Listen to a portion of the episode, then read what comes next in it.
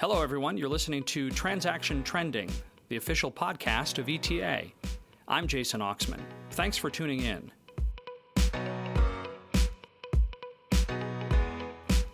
At this year's Transact, I caught up with Rich Aberman. Rich is the co founder of WePay, a Silicon Valley startup turned payments technology success story. Rich founded WePay in 2008, just one year out of college. Now in its 10th year, WePay has left a notable mark on the fintech world.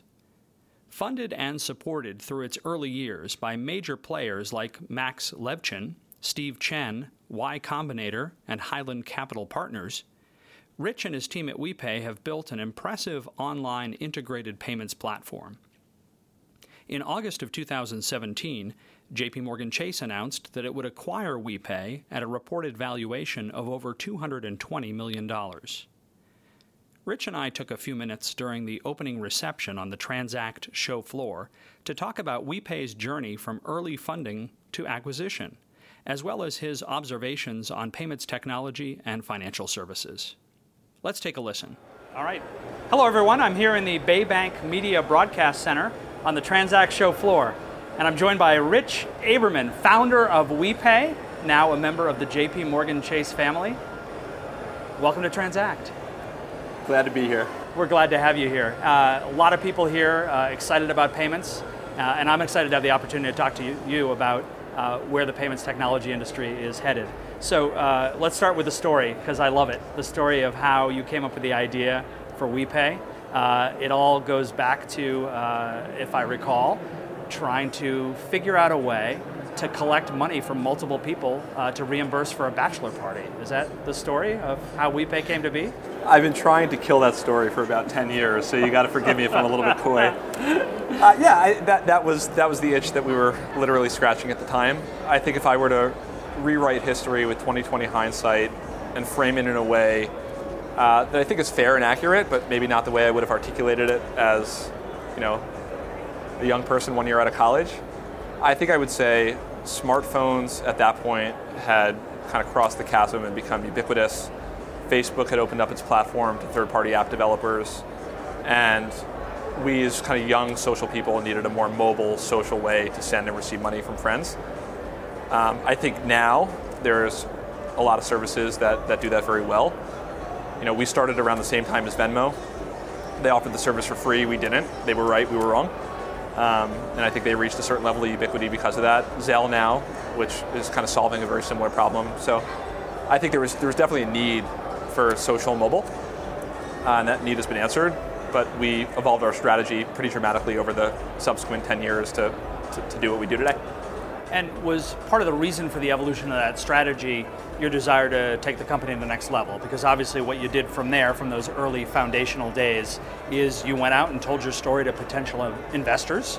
Uh, again, at the same time, uh, Venmo was doing that storytelling, uh, but you needed to kind of, I guess, really position WePay and what you saw as the future of the company uh, in order to attract some early funding.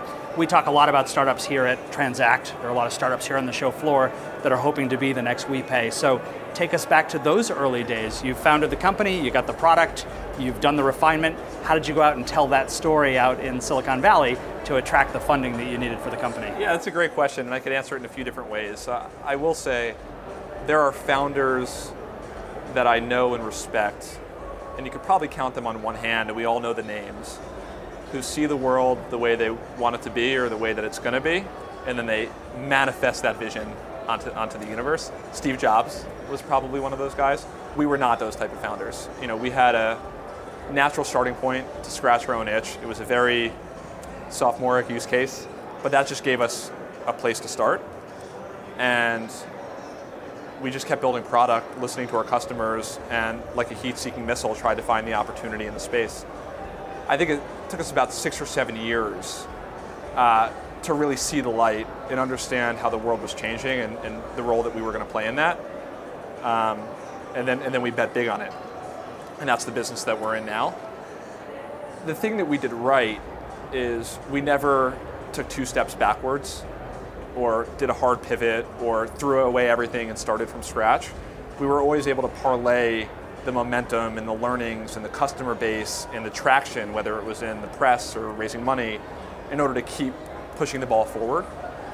And so, you know, we didn't we didn't raise money out of the gates. You know, we were we founded the company in 2007, and it took over a year before we raised our first round of capital, and that was Y Combinator, which was a $20,000 check, and a good five months after that to, to, to raise the subsequent round. So we were never the company that caught lightning in a bottle. You know, had the right answer at the exact right time and raised an enormous amount of capital. We every fundraising round was a slog. Uh, we always had to tell how our story had evolved from the last fundraising round, show how we had learned, um, and, and, the progress that we were able to make from, from, from round to round. And then the next phase, of course, was the acquisition by JP Morgan Chase. So take us through the building of the business from those early funding days to the point where you and your fellow co-founders decided, you know what, it's time to start thinking about the next chapter, and then JP Morgan Chase comes knocking. Sure. So the first major point of inflection, which was before the acquisition, was when we decided to retire our direct business, where we were selling basically merchant accounts to small, micro, non traditional merchants with our own tools and capabilities built on top of that event management, invoicing, shopping cart functionality, virtual terminal. When we decided to deprecate that, which at that point we had raised $30 million to build, is what our brand name was about, our organizational structure was around, our org structure was optimized to serve, but really was a business that was not highly leveraged uh, and wasn't disruptive and was no path to kind of doing something exciting and transformative for the industry. But was over 60% of our revenue at the time. When we deprecated that and went all in on our API kind of integrated channel strategy, where we said, look, what's happening is more and more small businesses are using SaaS or cloud software to grow and manage their operations more effectively. There's an explosion of third party solutions out there for a variety of different merchant verticals. Why don't we let them do what they do best let them build the experience, let them build the functionality for specific types of, of merchants, and we'll just make the payment experience really, really elegantly integrated into, into those value add solutions. It was that decision in mid 2014, you know, some six years after we founded the business, that really led to the growth that eventually JP Morgan Chase saw and, decided to acquire. And now, today, as part of the JP Morgan Chase family, what does WePay look like? what does the product focus look like? Um, how is the company different being part of you know, one of the world's largest financial institutions? Yeah, so uh, let me answer in terms of strategy first, then I'll talk a little bit about some of the challenges and opportunities associated with you know, being a fintech acquired by a major financial institution. Before the acquisition and now, two core theses drove our business. The first was more and more SMBs are using software platforms we might call them ISVs, you might call them SaaS companies, uh, to grow faster and run better. Right? I think that's indisputable at this point. Right? Small businesses are using POS, they're using cloud accounting, they're using, you know, shopping cart solutions. The second thesis is probably a little bit more contrarian. We believe that those ISVs are in a better position to sell and service not just payment services, but probably all financial services than traditional siloed financial institutions only servicing those customers through brick and mortar branch channels. Right? And so what Chase has said is we have this great branch network. We still have great touch points with SMBs. That's not going anywhere anytime soon, but we recognize that third party software applications are playing a more and more important role in the lives of these small businesses. And WePay provides us with a mechanism to really the connective tissue between those third-party software applications and, and, and the bank. I think what the bank realized when they acquired us was in that new world, the best product and the best technology is going to, is going to win out. The best product and the best technology is going to be built by the best team, which means that our ability to hire and retain world-class really engineers, product managers, is going to decide whether this acquisition is successful or not. And our ability to do that, at least in the short term, requires some degree of autonomy to build, you know, a technology forward Silicon Valley R&D culture. And post acquisition, we've really maintained a significant degree of autonomy in our ability to hire and our ability to build processes uh, in order to hire and retain top, top talent. It's interesting that pathway that you described, the, the kind of the, the maturation of the business plan, makes me think that you'd probably have some pretty good advice for the upstart ISVs that are where you were back in 2007 when you were thinking about how to build the business. So if an ISV here on the Transact show floor came up to you and said, "Hey, Rich, you're my hero. You're living the dream. You built the business. It took you 10 years. Um, you're now part of the J.P. Morgan Chase family. Uh, me as a as an ISV entering the market today, what's the what's the one piece of advice that you would say? Do this or don't do this based on the things you now have the benefit of a decade of experience looking back on?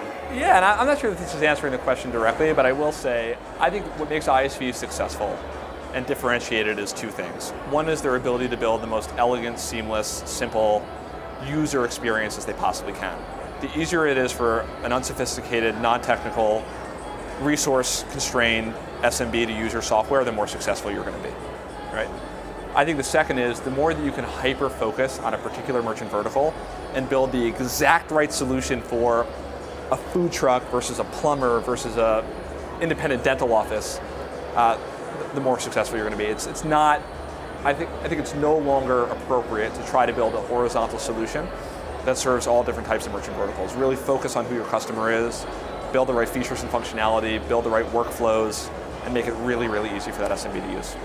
So as you look across the Transact show floor, as you look across the industry, uh, and look ahead to the rest of 2018, what's the payments technology, the industry development that you're most excited about? What's the one thing that everybody should really be paying attention to, the trend or the product or the technology or the, uh, the change in our industry, if you will, that everyone should really be paying attention to that you're most excited about this year? You ready for this? I'm going to give you the most boring answer you've ever heard. And actually, this answer was informed by uh, the last ETA event I was at with you, the panel right after you and I had a chat on stage. I don't know if you remember which one it was, but it was three small businesses. Um, and two things really hit me. One of the questions was, what do you guys think about AI? And are you looking at Bitcoin?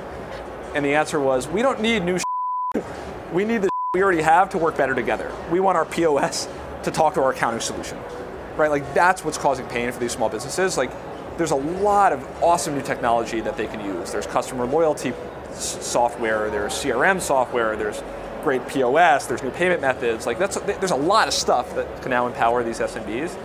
But what they really want is just to work seamlessly and to talk to each other in a way that's elegant. And so I think what you're going to see over the next couple of years is much better interoperability between different software platforms that these small businesses are using to run their operations. Your accounting software is going to talk to your POS. Your POS is going to talk to third-party apps that make it easy to do scheduling for your hourly employees or customer engagement for your best customers. Those systems will talk to each other in, in, in much better ways. Rich Aberman is the founder of WePay and a industry success story, now part of the JP Morgan Chase family. Rich, congratulations on all you've accomplished, and thanks for all your contributions to ETA and to our industry. Really happy to be a part of this community. Thanks. Well, I'll let you enjoy the Transact show floor. Thanks, Jason. Thanks, Rich. Thanks again to Rich for being on the podcast, and thank you for listening to this episode of Transaction Trending. Don't miss a single episode of Transaction Trending. Subscribe to our podcast on Apple Podcasts, Stitcher Radio, Google Play, and other podcasting services. You can also find more information on our podcast by visiting transactiontrends.com. We'll be continuing the conversation on payment software and the reinvention of the acquirer at Transact Tech Atlanta, a one day fintech event at Georgia Tech in Atlanta on June 12th. Learn more at electran.org. I'm Jason Oxman. Thanks for listening.